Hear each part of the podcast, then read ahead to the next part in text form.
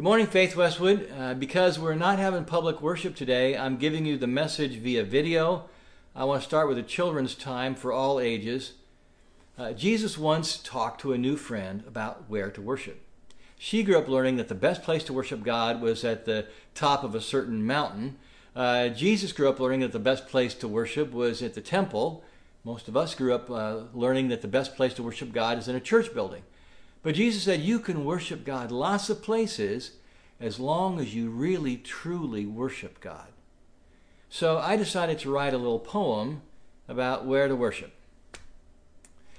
When we have to close our church, I find an oak or spruce or birch. I will worship in the park. I can worship in the dark. Sing God's praises at the table, joyful noise as I am able. Sing to God while in the shower. I could stay there one whole hour. Read God's word upon a chair, say it walking up the stair. I can pray in my backyard. You can too. It's not too hard. Give God thanks when scooping snow. Now can I watch my TV show? Video game, I will pause it. Pray to God while in my closet. Praise God lying on my bed. Praise God hiding in a shed. Praise God sitting on a stool. Praise God, I'm home from school. Now, may the Lord bless you and always smile upon you. Amen.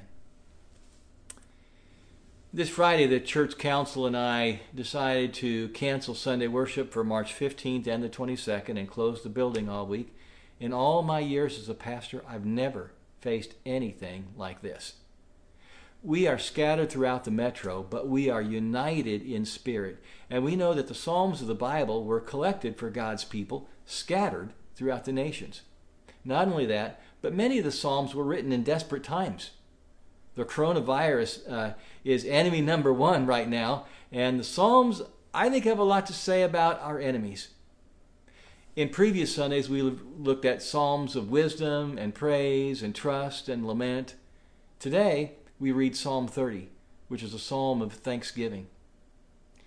Before verse 1, we find this superscript a psalm, a song for the dedication of the temple of David. I, have said before that the words of David could mean David wrote it, or um, it was written in memory of him, or inspired by David, or it was written for a later king in the Davidic dynasty. Lots of possibilities. It's rare that the superscript will give us uh, an occasion for the psalm like this one does for the dedication of the temple. Now, David could have written it, but the temple wasn't built yet then. Uh, maybe his son Solomon, who directed the building of the temple, wrote it in honor of his father. Or it could have been written a few centuries later when the second temple was built, built by Jews returning to Jerusalem after exile in Babylon. Or it could have been written a few centuries after that when the temple was desecrated by a foreign king. After the Jews ousted that occupier, the temple was then rededicated. The Jewish holiday celebrating that rededication is called Hanukkah. Psalm 30 is sung every year by observant Jews at Hanukkah. It reminds me of a hymn of thanksgiving, thanksgiving written by Charles Wesley that uh, Methodist preachers have been singing for nearly 300 years. The preachers gather every year for a conference, knowing that some have died, but those present have survived another year. And we come together and sing, And are we yet alive, and see each other's face? Glory and thanks to Jesus give for his almighty grace. That grace has brought us through many dangers, toils, and snares. Interestingly, though, Psalm 30 is an individual psalm of thanksgiving. It's about one person's experience. It's one person's song of thanksgiving after being saved by God in desperate times. Uh, I'll read Psalm 30 straight through, and you can just sit back and listen. I will exalt you, Lord, for you lifted me out of the depths and did not let my enemies gloat over me. Lord my God, I called to you for help, and you healed me. You, Lord, brought me out, brought me up from the realm of the dead. You spared me from going down to the pit. Sing praises to the Lord, you his faithful people. Praise his holy name. For his anger lasts only a moment, but his favor lasts a lifetime. Weeping may stay for the night, but rejoicing comes in the morning. When I felt secure, I said, I will never be shaken. Lord, when you favored me, you made my mount, royal mountain stand firm. But when you hid your face, I was dismayed. To you, Lord, I called. To the Lord I cried for mercy. What is gained if I am silenced, if I go down to the pit? Will the dust praise you? Will it proclaim your faithfulness? Lord, hear, Lord, and be merciful to me. Lord, be my help. You turned my wailing into dancing. You removed my sackcloth and clothed me with joy, that my heart may sing your praises and not be silent. Lord my God, I will praise you forever. Now, let's walk through this, verse, this psalm, starting with verse 1. It says, I will exalt you, Lord, for you lifted me out of the depths and did not let my enemies gloat over me. To exalt means to lift up the psalm writer lifts up and honors God because God has lifted up the psalm writer out of the depths. If your health were failing and then you uh, got better, you might say, I was sinking down, I was sinking fast, but the Lord lifted me up. I agree with scholars who say that the crisis the Lord brought the psalmist through was a serious sickness. Look at verse 2. Lord my God, I called to you for help, and you healed me. One other time I shared uh, my Aunt Doris's story. When we were little, we called her Aunt Dodo. uh, the other time I shared this, somebody came up to me and said, I have an Aunt Dodo too. Dodo too? Anyway, Aunt Doris suffered a long time with COPD and other health issues. She was never much of a churchgoer. In the early 90s, she nearly died. Fortunately, they brought her back. Uh, later, she told my mom uh, that um, while she all this was going on, while she nearly died, she went through the tunnel. She saw the light, and Jesus spoke to her and said that this was not her time, that she had reasons to go back, and she lived another 14 years. Doris, I think, could have sung verse 3 Lord, you, Lord, brought me up from the realm of the dead. You spared me from going down to the pit, meaning the grave. For 14 years following that surgery, she was spared. Then in verse 4, the psalmist invites us listeners to sing along. Sing the praises of the Lord. You, his faithful people, praise his holy name. Why? Because no matter what we're going through, we have confidence that better days will come. Praising God, when we do that, when we praise God, it lifts us above our circumstances. Praising God puts our suffering into perspective. And the word translated praise in the second half of verse 4 can also mean giving thanks. Uh, when you survive a brush with death, you give thanks to God. Plus, the Bible says over and over that, that God is slow to anger and abounding in love. Do you hear the comparison? slow to anger, and abounding in love. Does God get angry? Sometimes. But when God gets angry, it's only because He loves you. He hates how we hurt ourselves and hurt others, but His anger uh, cannot compare to the abundance of His unfailing love. That's why verse 5 begins For His anger lasts only a moment, but His favor lasts a lifetime. And the suffering that we endure now is, is kind of like a mother enduring labor pains, but when her baby is born, she is thrilled. Weeping may stay for the night, but rejoicing comes in the morning. Now, we don't know how long this coronavirus night will last. We don't know when our day of rejoicing will come, but let me tell you, it will. We will get through this. Our faith makes us resilient. And we hold to the confident hope that when Jesus returns and brings the day of resurrection, there will be no more death or mourning or crying or pain, for the old order of things has passed away. And we will awaken to the ultimate day of rejoicing. The next part of the psalmist's story gets introduced in verse 6. When I felt secure, I said, I will never be shaken.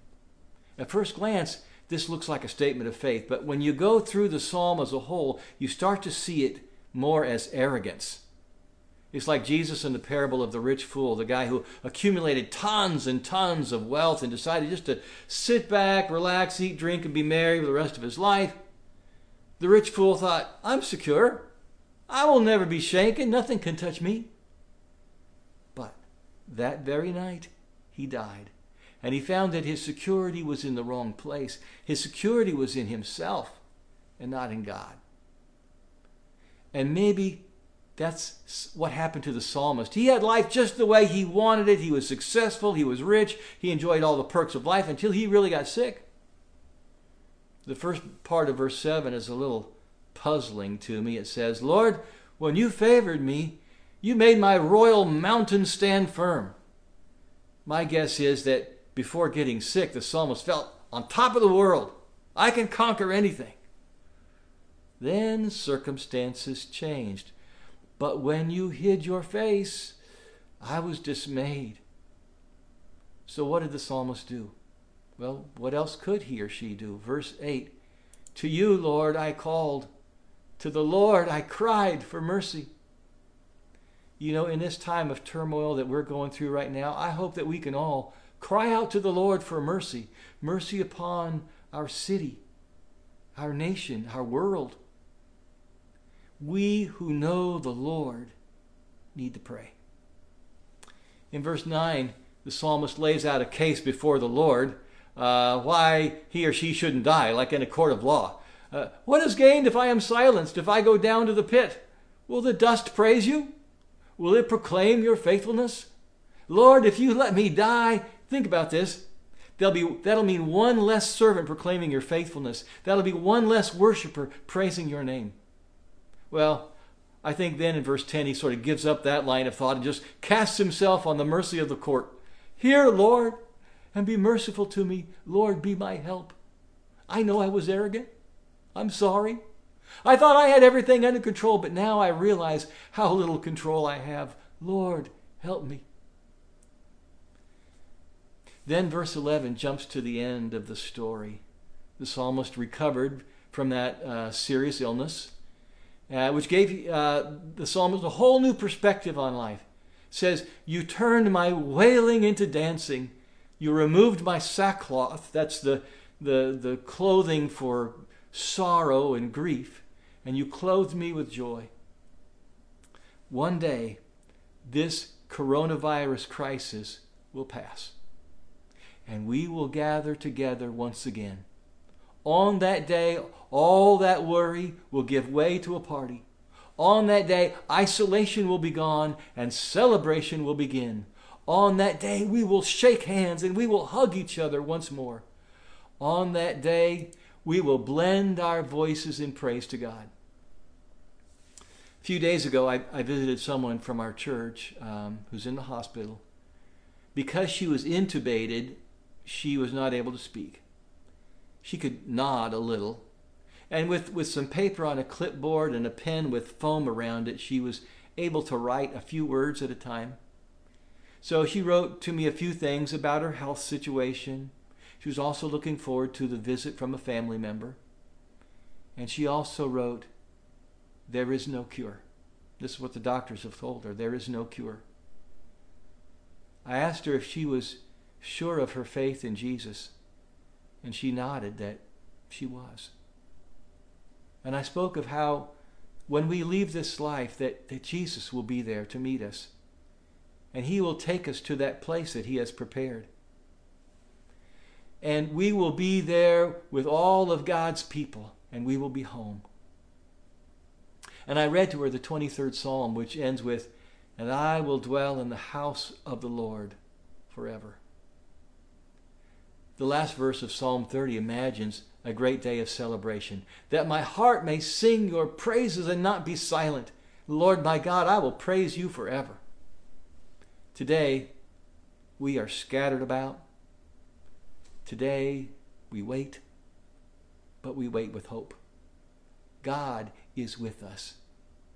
And we know that our faith was made for times like this. We know who we belong to. We know where we're going. We know who's on the throne. Let's pray. Lord our God, hear our cry. We pray for this city and our nation and for this world you love. Guide the decisions of our leaders. Help each one of us make decisions that will not just be about us, but that will be about loving our neighbors as ourselves. Save us from arrogance. Teach us patience. Show us the way of listening and learning. Help us find creative ways to care for one another. Lord, we call on you to intervene in this pandemic, slow the spread of the virus and bring it to a halt. Protect the most vulnerable among us. Help our medical researchers to come up with treatment and prevention quickly. And for all your goodness to us, for your help in this and every time of need, we give you thanks and praise. In the name of your Son, our Lord Jesus, and all God's people said, Amen.